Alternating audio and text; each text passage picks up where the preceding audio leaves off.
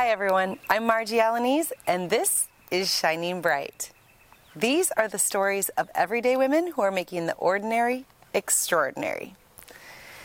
So, today is Earth Day, and I'm a pretty big believer that this is not something that we celebrate in just one day, but that we celebrate every day year round as we are all here as stewards of the earth. And so, taking it way back, my first memory of Earth Day, we sang a concert when I was a kid, and we sang all these songs when I was in like fifth grade, I think about uh, what Earth Day meant and how we could keep the earth clean. And I remember a song about shutting off running water, right? And so thinking about what this day means for not just me, but for farmers everywhere.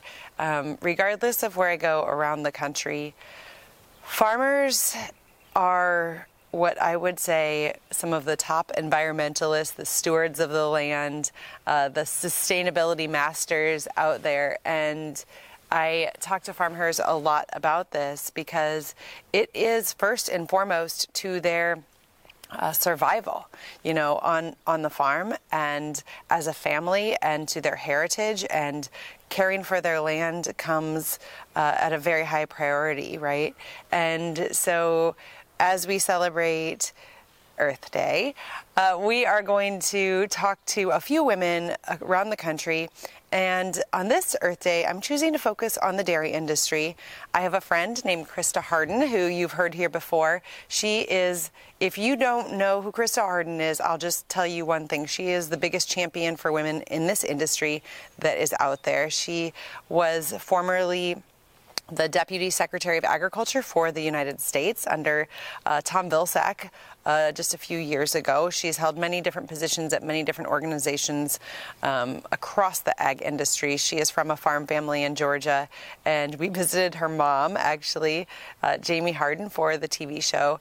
And Krista is just a champion, I would say, of women and of this industry. And now she holds a position where she is the head of sustainability in the Dairy Management Incorporated organization that really represents the dairy industry in this country. And so uh, we're going to talk to Krista about what sustainability means as a farmer and uh, what her role is and kind of what her day to day is right now. Um, because I'm sure many of you have heard the dairy industry is in uh, not just a little crisis, a big crisis. It's been ongoing for a number of years, but it's kind of all coming to a head right now. And um, then we're going to take it to Wisconsin and we're going to visit another friend Dairy Carrie, who I'm sure if you have been a part of the ag industry, you've heard of her here or there, somewhere in between. She's a blogger. She's gotten some uh, attention lately. She's had some blogs go out about dumping milk. So we're going to get the down low from her on what's going on. So stick with us on this episode about Earth Day. Okay, so we are going to take it to my friend Krista Harden, who is the Executive Vice President of Global Environmental Strategy for DMI. And so you guys represent the dairy industry. Krista, welcome to Shining Bright. Thank you, Marji. It's so good to see you and to hear that you're doing okay. You and your family are making the most of this time together.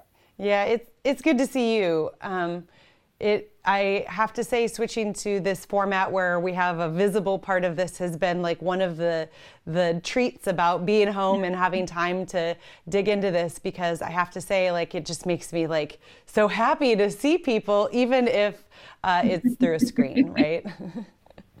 Yes, definitely. Okay, Krista. So uh, this is Earth Day, right? Like we're, we're here and this is uh, upon us. Here we are late April and in thinking about what we could talk about on Shining Bright as um, as you know and as I know, I, I see it all of the time. Farmers are like the ultimate environmentalists, right? Like mm-hmm. there is very few people who care more about how the land is treated and how it's passed down amongst generations and, and how because it's their livelihood you know and, and it's their tradition and it's their family and it's their heritage and it's so many things.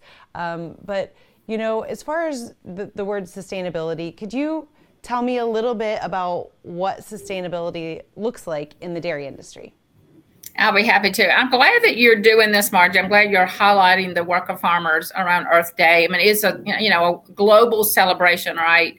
Um, a big anniversary for a lot of attention on one day or one week, and just reminding everybody that that farmers every for them every day is Earth Day. They care so much, as you were saying, about our natural resources and how they're used. Um, making sure they are there not only for them to make a living, but the next generations to come. So, really, Earth Day is just a date on a calendar. Um, it is an ethic, a commitment, the way they live. And it's just so important to help remind our friends and neighbors who don't um, understand agriculture as well as some of us that Earth Day does have a significance meaning, but it is every day. And for me, sustainability in, in a real simple terms, you know, it has it's not just about the environment, it's the way the farmers can can survive as well it's that economic, you know, sustainability that's coupled with the environment and making sure what they're doing, they're doing in a lasting way in just mm-hmm. very simple terms. So that investment, um, that ethic, that stewardship commitment that they all have is about doing it so it lasts. It lasts for their kids and grandkids and for those to come. Yeah, when I when I think about um, specific dairy producers that I've met who are doing specific things to help step their farm closer to being sustainable, you know, from an economic standpoint, but also looking at its environmental impact. Um, there is a farm in Connecticut, the Freund family, and mm-hmm. like, oh my gosh, if, if you like, they take all of the the they've it's all robotic, right? And they take yeah. all of the poop, and they they uh, have a methane digester and they break it down and and it's such a cool episode to see like literally they, they have a very like awesome footprint um, from their farm because they of of their like closed loop and then they make it into these cow pots things right? So that's one thing that pops into my mind. Is there things that you think about specifically when you think about um, ways that dairy farmers are um, you know helping their lessen their impact on the environment well, depending on where you're farming, where dairy farm is located, they do a lot of different things. And the example you gave is a great, you know, a really kind of cool one. But using what we consider waste products into byproducts and the different revenue streams is something they do. But they also take other waste products and byproducts and use them. A lot of like orange peels go into feed that would normally go into, you know, a, a landfill. Um, have a, a great friend in New Mexico, wonderful farm woman uh, dairy woman who uses peanut shells, and of course that's near and dear to me because my family farms peanuts in Georgia, um, as bedding. So something that would normally be a waste product for another industry or go into your landfill or other streams, they're actually reusing those products to either feed their cows, bed their cows. They're just so creative, depending on where they are in the country looking at what you know normally waste product you might see. It can be cucumbers it can be carrots it can be potatoes peelings from different things mixed with a ration is actually good for the cow and makes really you know really good milk.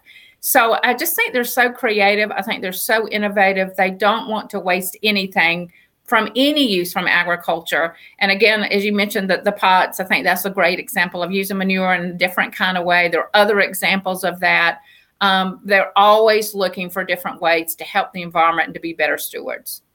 Yeah, it's it's uh, farmers are like the the great MacGyvers, right? Like on whatever scale it is, they're gonna they're gonna figure out how they can use something maybe from their neighbor and uh, yeah. you know turn it into something for themselves, and maybe their byproduct goes on down the road too. And it, most it, definitely, it's cool. that's for sure yeah yeah because that's the reality of growing food is you know there's inputs and there's outputs and it, it all it all circles and uh, dairies dairies are unique i actually another thing popped into my mind there was a dairy um, just outside of st louis missouri that we visited mm-hmm. and they had come up with a way to take their whey which is a yeah. byproduct of, of making cheese and they uh, turned it into whey ice. So they had like a protein, like a fruit slushy protein drink that they sold right there on their farm. And they have like, you know, thousands and thousands, and thousands of people through their farm. It was it was cool. And I I didn't want to drink it at first because the idea of it sounded kind of like uh, I don't know. But it was really good. I drank the whole thing. So I, I just love it. Like they're they're innovation, so- innovation, innovation. They're always looking for ways to take other people's waste and take their own Yeah. And there is no food waste around a dairy, that's for sure. Yeah, yeah. Okay, so let's shift gears a little bit. You said, you know, thinking about sustainability isn't just um, just the earth, right? It's it's the ability for them to continue to um, operate. And right now, obviously, things are are kind of just crazy out in the world and, and in the food production world especially right we, we've had some disruptions that nobody i think probably saw coming can you give me a little bit of the lay of the land from uh, your yeah. view from that higher view level about what's going on in the dairy industry well, we have about 38,000 dairy farmers in the U.S., all sizes in every state. They're all scattered all over, and no two dairies are the same, neighbor to neighbor. You're going to you know, have a little different um, but they're all dealing with these issues and they're all really facing really tough economic times. Dairy cows have to be milked two to three times a day, and where that milk goes um, is a big part of a question for every day. So there are definitely bottlenecks right now, and some of it's in processing, just getting milk from the you know from the farm by a truck to the right processor. How that processor is actually dealing with their market with all most of our restaurants closed. Our feeding institutions are closed. Our schools are closed. So just the packaging if you're used to doing small cartons of milk and now you need big gallon jugs or you have big bags of milk that go to a restaurant then now you need more cartons. Um, you package cheese and big blocks for a restaurant or you know a cafeteria or an institution now you need it smaller blocks for a family home. So many touch points, so many questions. And with schools closed, which is a big part of our nutrition, you know, um, element for a lot of families, the kids get at least two meals, you know, many, many kids get their two meals a day at school, 30 million kids a day. That, what's happening there is also very troublesome you also have food banks, you know, that are calling, you know, saying, hey, we need food. We have warehouses. We have money. We can't get perishables. And we have long lines and people who are in line for the very first time. What is happening in our country is hitting every family, some, you know, more directly than others. Some people don't have jobs, kids are at home, parents are trying to juggle. If somebody does have a job, it's childcare issues but at the root of everything is can I feed my family nutritious, safe food? And our farmers want to do that. They're used to doing that. They want to be able to do that, but it really is difficult. And, you know, I, I talk to farmers and I really sometimes just have to put it on mute. Um, I tear up. My, my voice cracks because I hear theirs. Um, this is a tough time to be in agriculture, but it's also a critical time. So support for our farmers, sometimes it's, you know, through government support, public-private partnerships, working with Feeding America, a great partner for us, trying to figure out how do we ma- do the matching game? How do we take the food and find the people and help them get the right products in the right size containers, the right products they're looking for to help feed their families. So it is a tough time, but uh, goodness gracious, farmers are so resilient. Um, they're so positive. They're so committed to what they do. Nobody's throwing in the towel. They're all just saying, I want to be creative. I want to be innovative. Help me figure this out. Talk to farmers every day. And, you know, why their voices will crack and they, they sound tired, I'll be honest with you, and they sound a little frustrated. They all are looking for the bright side of this. How do we make this work and how do we make it better? How do we keep this great product, you know, flowing into um, the mouths and bellies of those who need it. You know, it's just that simple. Um, but you know, we we continue to to try to look in coalitions. We try to find other partners to find these answers. But um, I appreciate you highlighting the good work that farmers are doing. You know, across the country, and we all know the backbone of women. You know, I'm going to talk about women, and in dairy is one of the things that really interested me about going into this industry. Just about a year ago was the women who are involved, the leaders. Oh, yeah. My chair is a, a female farmer um, in Pennsylvania. I talked to her yesterday. Nobody smarter or more um, creative or hardworking um, than Marilyn Hershey. And women across this country um, are going to their own family businesses and trying to find, you know, answers to these these crises. And we'll survive it. Farmers always do. Um, but uh, it, it is a tough time. There's no doubt. It, it I agree. If there was ever a group of people that are used to ups and downs that are out of their control, like farmers are it, right? Like that. That's yeah, that's so normal. Um, but the I I just think it's it's as it unfolds, the challenges are just not what anybody could have expected, you know. And and even here in Iowa, you know, we've had some processing plants starting to shut down because it's reaching into a, what is a, a sadly like a, a, it's a it's a critical um, part of the workforce, the people who yes. work at these processing plants, but probably some of the least equipped people to be able to uh, sustain through something like this. And it just breaks my heart all up and down, right? But it it's the way that, that the food moves through, and it's uh, becoming so clear, right? And, and I think that that's that's good for all of us to probably better understand, like how important different parts of the food chain are. You know, I think that awareness is important, and in every step of the chain. I think about the workers in the processing plants, you know, lower paid jobs sometimes, folks right on that front line, but so critical to getting product out, how vulnerable they may be. Workers on farms as well. Yep. Um, I had one farmer tell me um, this week that um, a lot of their workers don't have childcare, and so they're worried what to do. And sometimes f- whole families work on the farm. It's just that kind of an atmosphere, as you know. And they're offering actually schooling one of the spouses is providing classes for the workers' kids. So it's kind of a mini daycare. They come, they bring their books, they bring their little iPads, they use the Wi Fi at the barn because they don't have it at home, and they're doing their schooling. And you just see that, just examples of that across agriculture, of the family atmosphere of helping every worker on the farm, every family impacted by that farm coming together to find solutions during these times and being resilient, staying positive, staying focused on really what's most important. You know, they're humbling. Farmers really do humble the rest of us when you look at what they have to deal with. Um, but just that perseverance, yeah. want to stick with it. Yeah, stick to itiveness, that's for yes. sure, right? Uh, okay, so you, you talked a little bit about what leadership um, uh, through the dairy industry and, and maybe even, you know, as we look across agriculture overall is doing to help ease these bottlenecks. Are, are you guys, um, you're making those connections, you said. Is there anything else specific that you want to talk about that is happening kind of at those levels to help ease what's happening for everybody? Well, I will say that it is a public-private effort. You know, the government is stepping up um, and, and, trying to help farmers directly, trying to help businesses directly.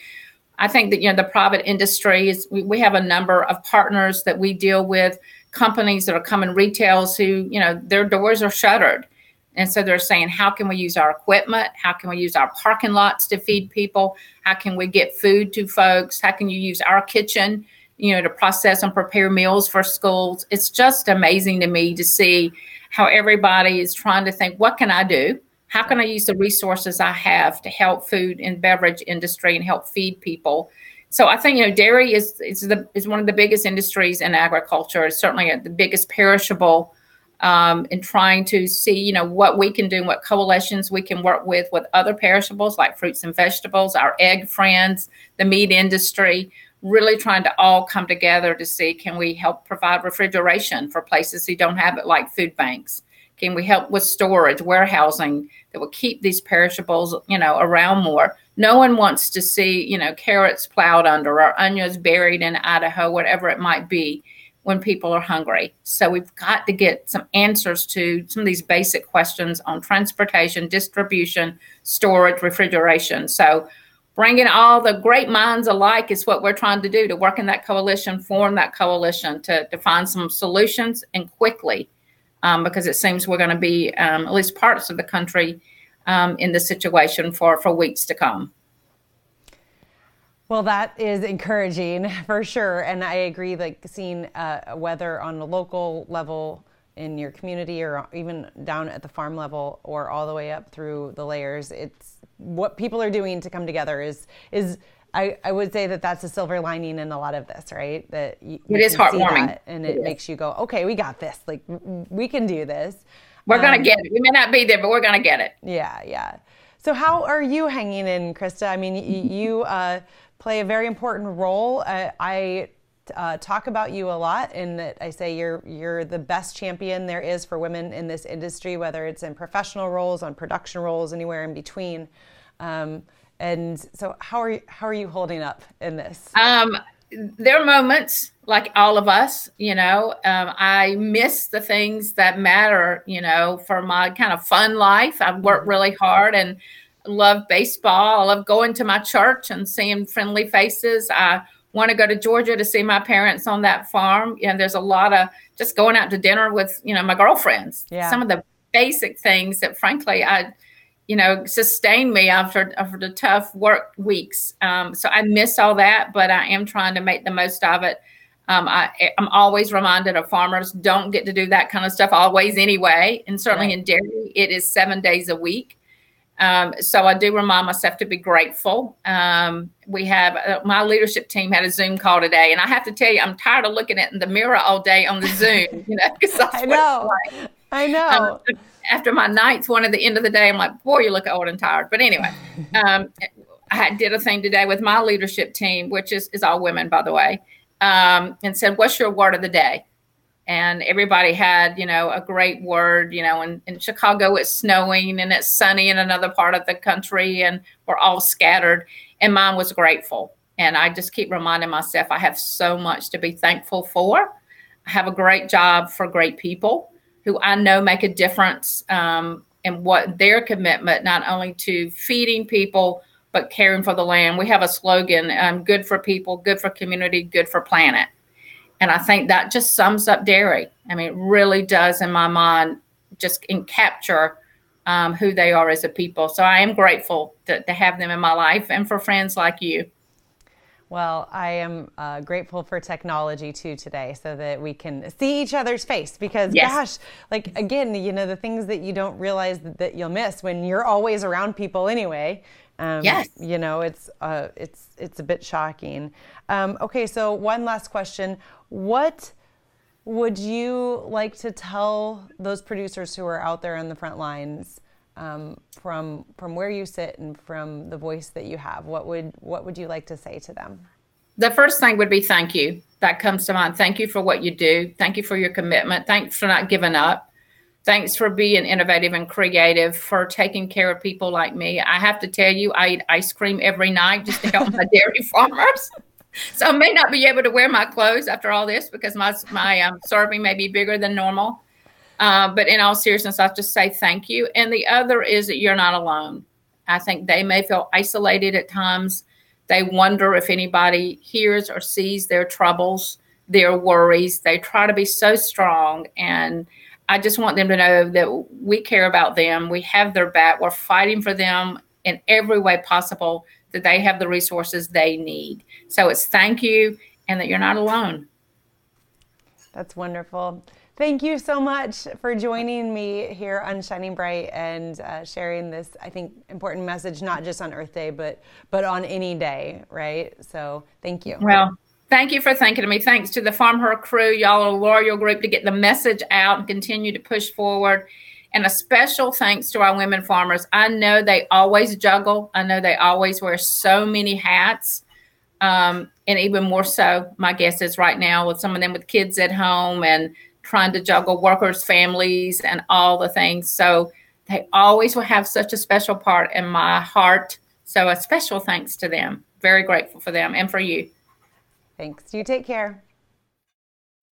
Okay, so we're going to take it up to Wisconsin and to Carrie, aka Dairy Carrie. Welcome to Shining Bright. Hello. Yeah, how are you? Yeah, I am okay. As okay as a mom of a four year old and almost two year old can be right now. yeah, when we've all been, I mean, my kids are eight and 10. And I, I've said it to Tony, like, if not a hundred times, like, if they were two and four, I think um, I'm, I'm so sorry for you. I feel like I need to send a shipment of alcohol to you or something. Uh, because. Yeah, I mean, I- I wouldn't say no. yeah, it's.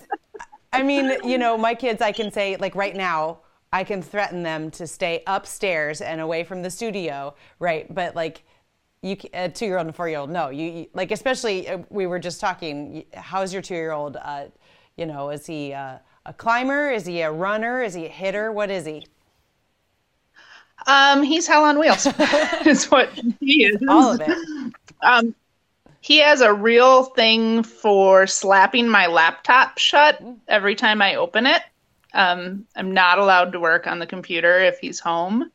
Um, and my older son Silas was pretty chill as a two year old, and and I kind of recognized it even then, even not really being around a lot of two year olds. I'm like, you know, from what other people say, I feel like Silas is a pretty decent two year old. Um, and I was right.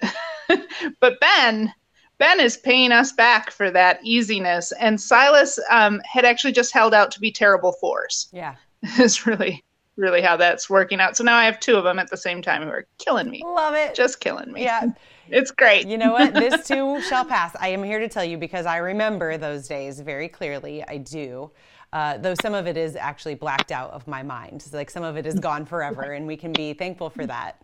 But we still always say, Yeah. like, the only reason that our second child is still alive is because he's so cute, or he was cute at the time, right? Amen. and the last time we were together is when I was pregnant with Ben. And do you remember how much problems he was causing me even then? I do. I was thinking about that the other day. He has, he has, he owes you in life. He better do great things, right? Every step along the way, Ben has made sure to be a problem. And I love the kid dearly. And he is adorable, but wow. he is a lot. So Okay, so we we uh, everyone knows that you've got Ben and Silas. So tell me just a little bit else about yourself. Um, uh, who you are, what you do, where you are, those things. Yeah. So I grew up in the city. I had no connection to agriculture whatsoever. Um, and I ended up married to the son of dairy farmers. But he was not the kid that was coming back to the farm. Um, he had a job in town and, you know, was ag involved, but wasn't going to be a dairy farmer. Um, and fast forward, oh, 11 years now, and we're both dairy farmers.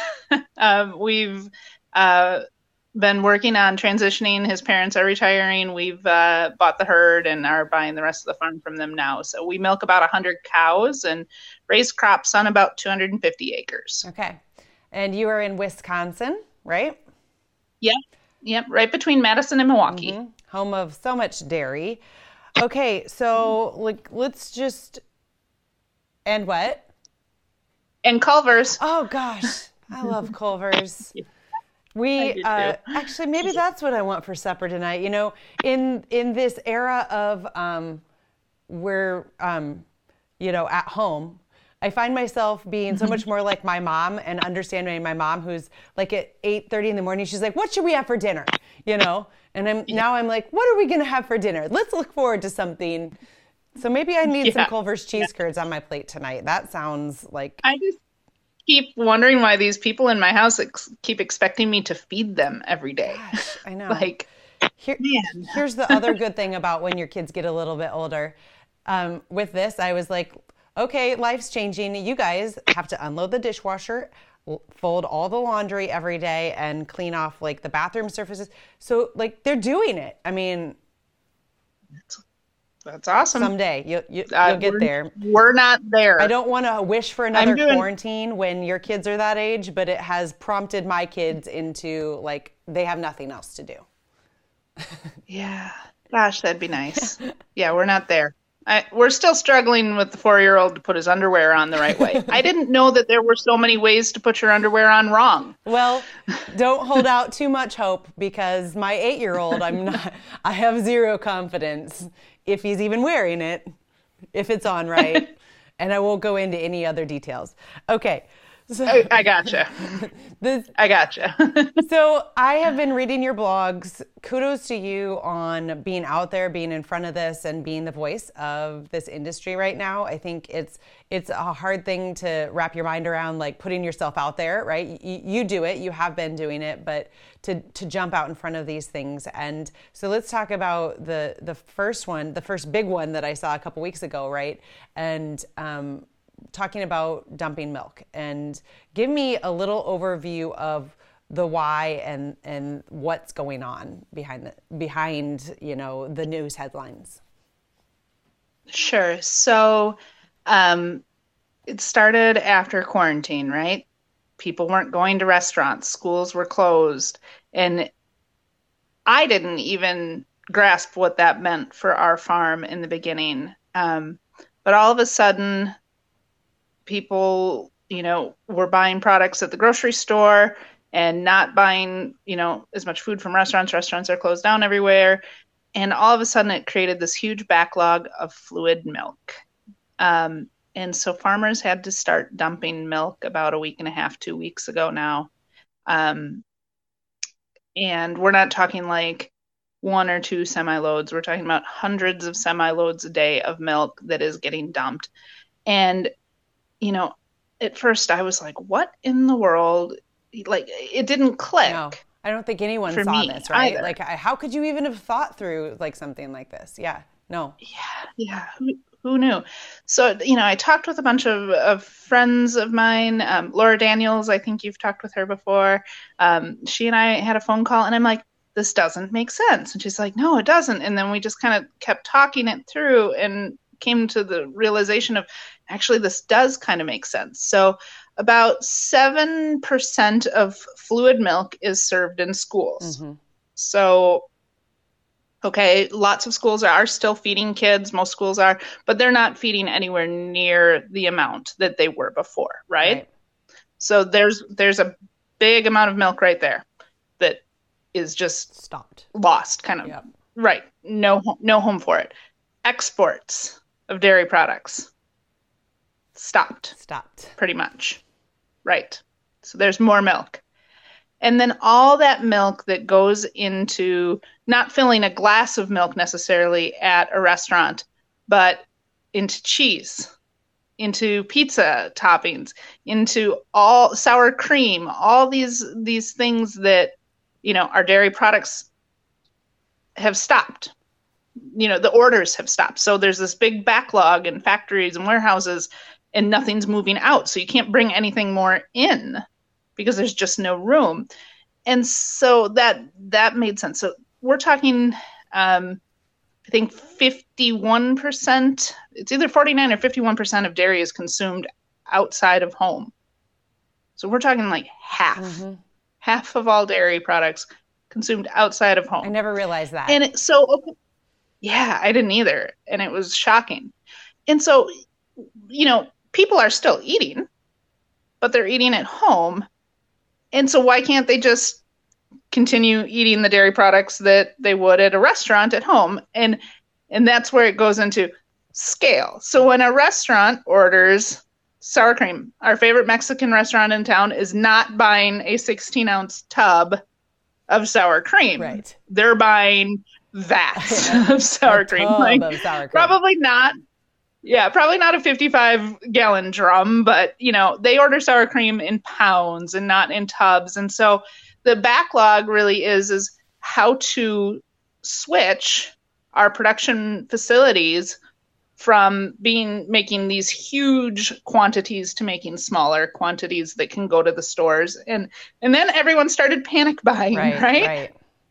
so so our, our dairy processors are like okay we're going to switch as much as we can to this kind of stuff and then all of a sudden all the store shelves were cleared out whoa so Crazy. you know they had to just completely retool everything and and it's just not something that can be done really quickly. No. So I explained that in my blog post, and it it seemed to really hit um, a chord with a lot of people that that were questioning why we couldn't just donate the milk and right. and why we couldn't just you know yeah stock the shelves that were bare. Yeah.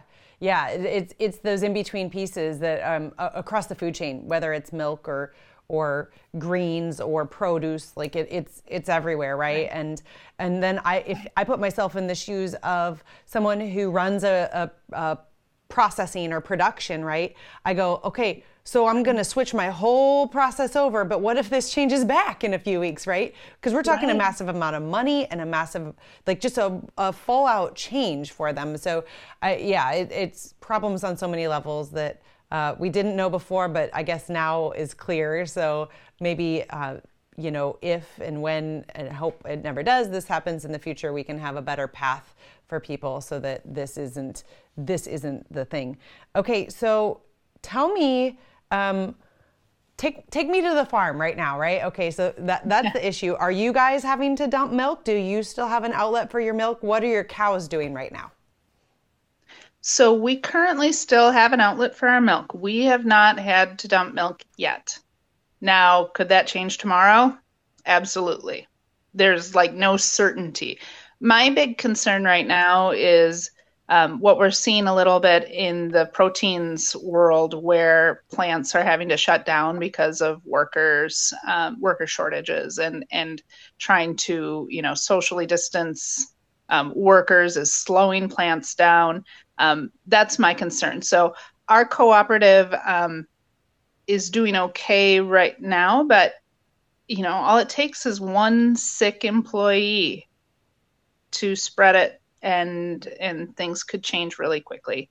Yeah. Um, so that's that's scary. It's it's a reality. We've had a, a number of a variety of types of ag processing plants shut down here in Iowa um, over mm-hmm. the last uh, days, weeks, and I keep saying this is going to have a bigger ripple effect than I think anybody realizes in you know another two or three weeks because Right. These are massive amounts of food that are moving through these facilities, right? And so right. it is scary. And and the workers are, as you know, uh, many times people who uh, can't stay home, right? Like they're, they're considered essential workers right now, and their living conditions probably aren't.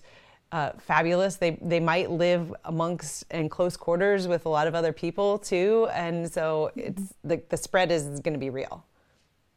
And one of the things that's uh, changed even from when I wrote my blog post just a couple weeks ago is we have this pendulum swing. So everyone went out and panic bought, you know, they bought all the milk and they bought all the yogurt and they bought all the cheese.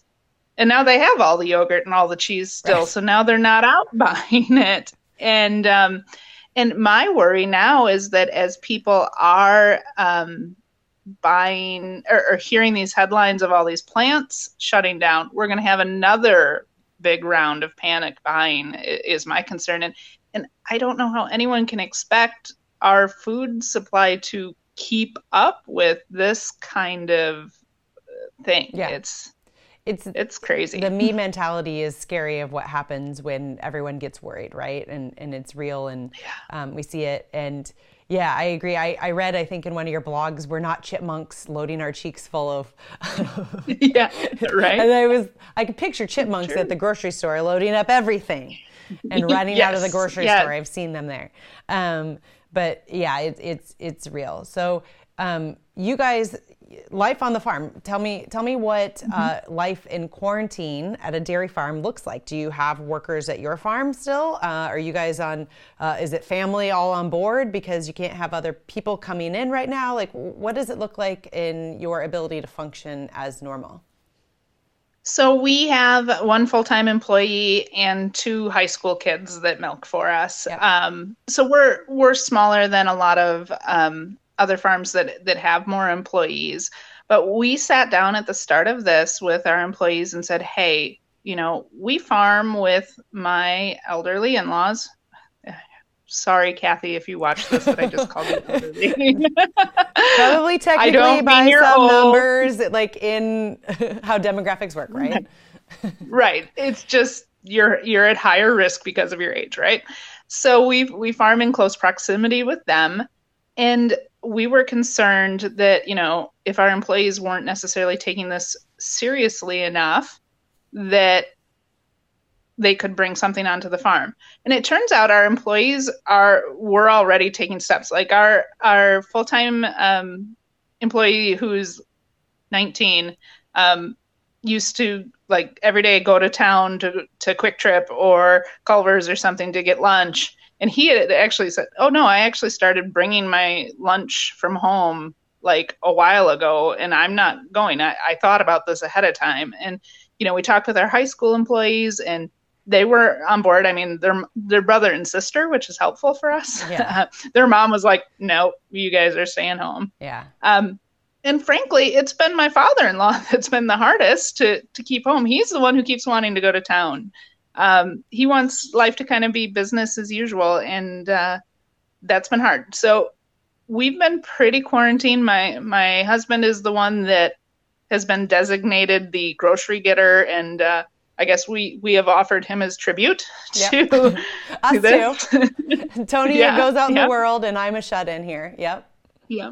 So he grocery shops for for both my husband or, or for both our house and my my in-laws. So um, and everything else we order what we can and um, just try to to keep going. I'm thankful that we have space for our kids to to be outdoors and move around and I just can't imagine how hard this is for people who are in the heart of the city, yeah. um, in apartments with kids. I, I just, wow. Uh, yeah, I can't either, right? I, I, I agree with you. I mean, we don't have a farm, but we have green space and we can get out and we have a yard and, you know, we can get right. some fresh air pretty easily without being around other people at all. So we are uh, fortunate, and and that is one fortunate thing about being a farmer right now. So way to way to have that silver lining. Okay, um, so also you know, dumping of milk isn't the only issue out there. The the, the price that you guys are uh, getting paid, and, yeah. and this is not. I feel like this is an old conversation, right? I'm sure that we've talked about this before, probably on Shining yeah. Bright. You know, uh, right. the the milk prices for a number of years, you guys have, have had a lot of struggles in this industry to be able to get paid enough to to sustain.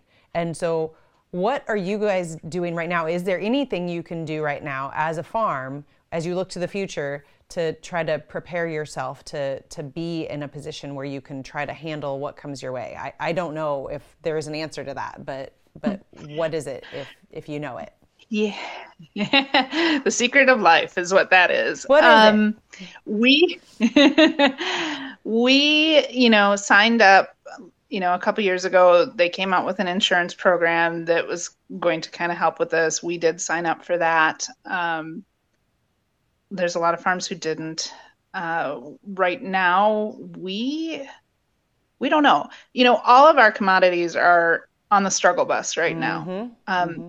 The the thing that's different is that dairy had been on the struggle bus for about five years, and we had just gotten off of the struggle bus. Like like our milk price has been at or lower than cost of production for years, and we had finally just gotten to the point where we were like able to pay off some debts and and not pay off make payments on i should right, say like right. we weren't we weren't rolling in the cash by any means stay afloat yeah. as an ind- right as an industry but we were just finally to the point where we weren't losing every money money every day we were in business so yeah. um, now we're back on the struggle bus again and um, and the struggle bus is on its way to poor town um, we're we're looking at milk price next month, um, maybe ten dollars a hundred weight, which is uh, just like, I mean, that's really bad. Yeah, really, like really you're, bad. You're way below the line of being able to stay uh, profitable at that point, right? Right. Yeah. You know, we're talking about even on a farm our size losing thousands of dollars a month thousands and thousands of dollars a month just to keep the lights on at ten dollars. Um, so, and I'm hoping that by the time this podcast plays, we'll have um, Secretary Perdue will have come out and said, okay, this is the plan. Mm-hmm. Um, but he hasn't yet. And that's really weighing on a lot of people's minds because right now there is no there's no way to know what tomorrow will bring. Yeah. Um, there's no way for us to even plan because we just we just don't know.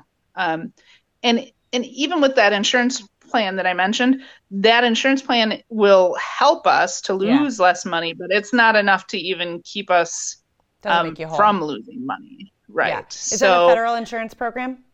A crop yep, insurance program? Um, yep, it is. It's a dairy margin uh, coverage program. So, yep. Um, and I had actually petitioned to reopen the program for people to sign up. And, and I got a lot of flack for that because people are like, it's insurance. You don't get to have insurance after your barn burns down, that kind of thought. But my thought with asking to reopen it is that here is something that we already have the framework for. Right. Out there. FSA has it in their offices. They know how to run it. They they have the signatures. They don't have to like reinvent the wheel. Yeah. And it's the fastest way to help farmers.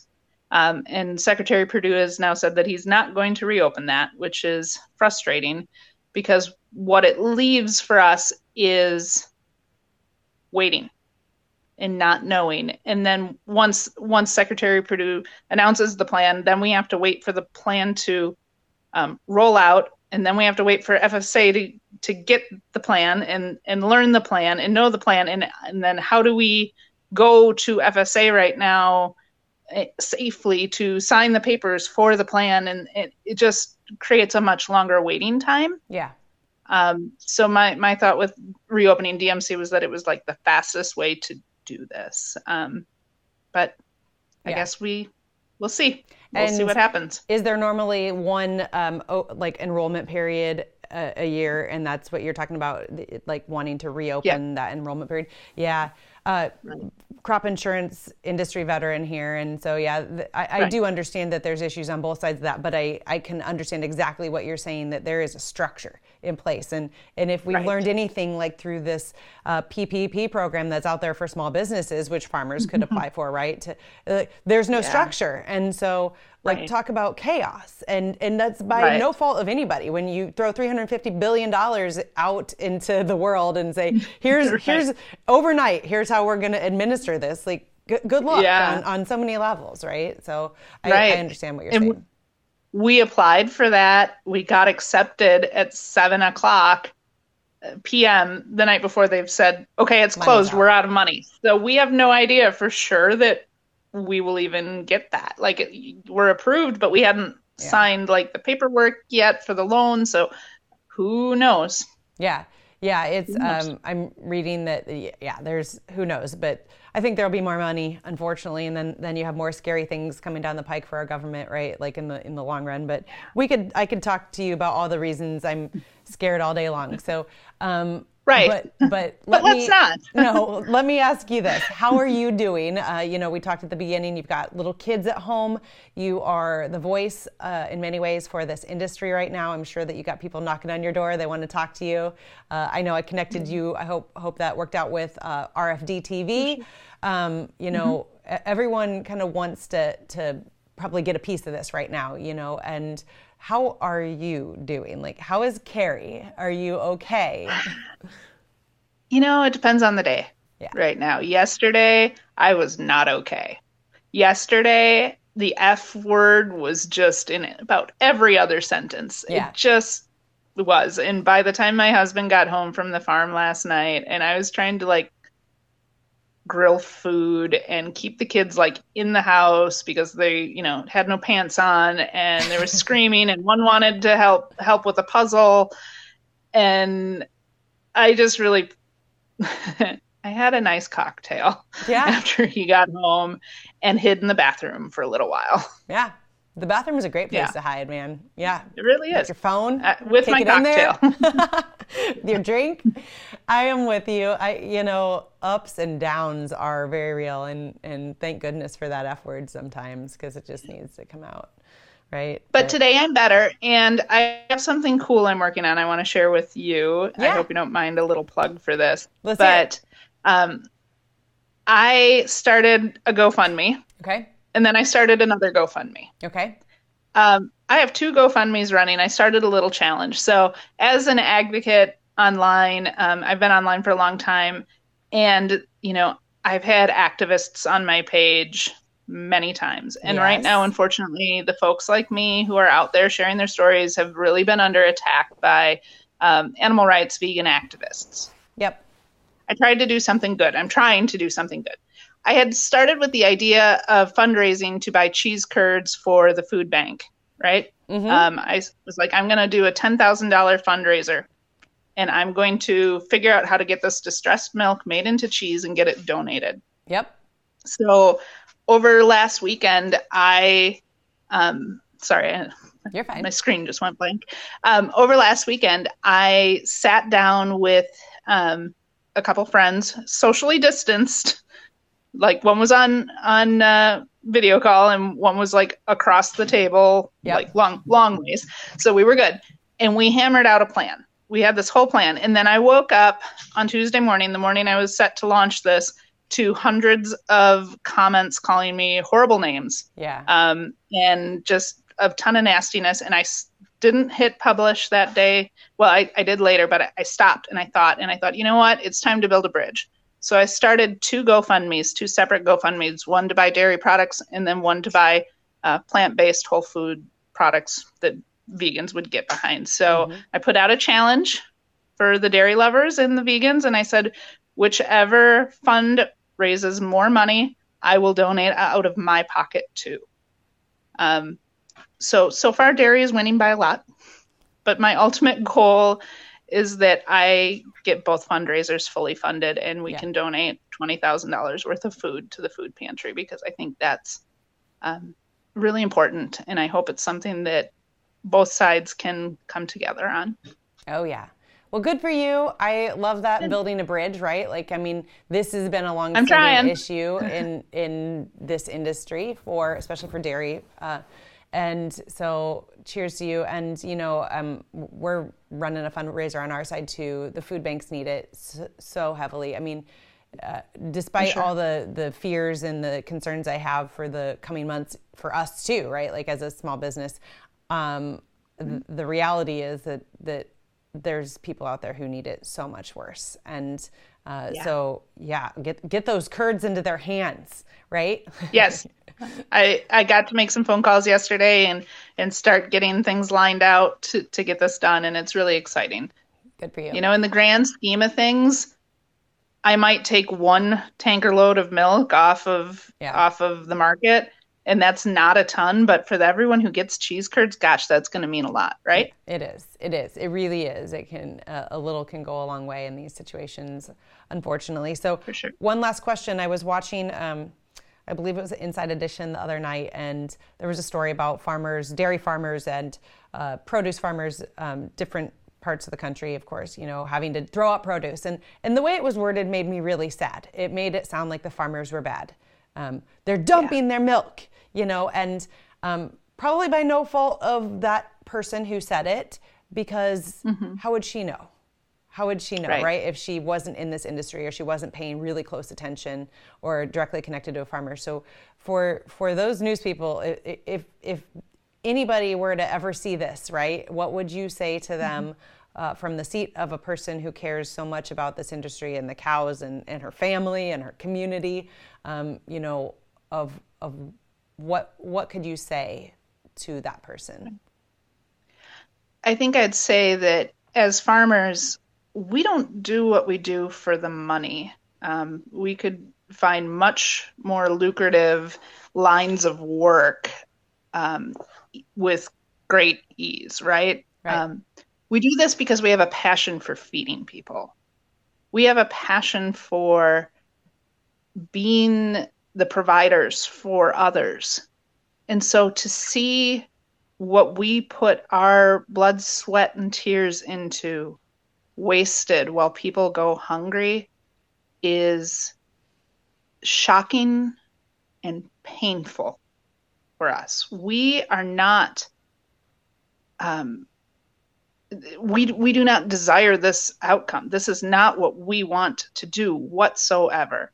Right. So I I just really wish people would understand that um, this is a unprecedented situation, right? This this is not something we could have truly prepared for, and it hurts us more than you can know.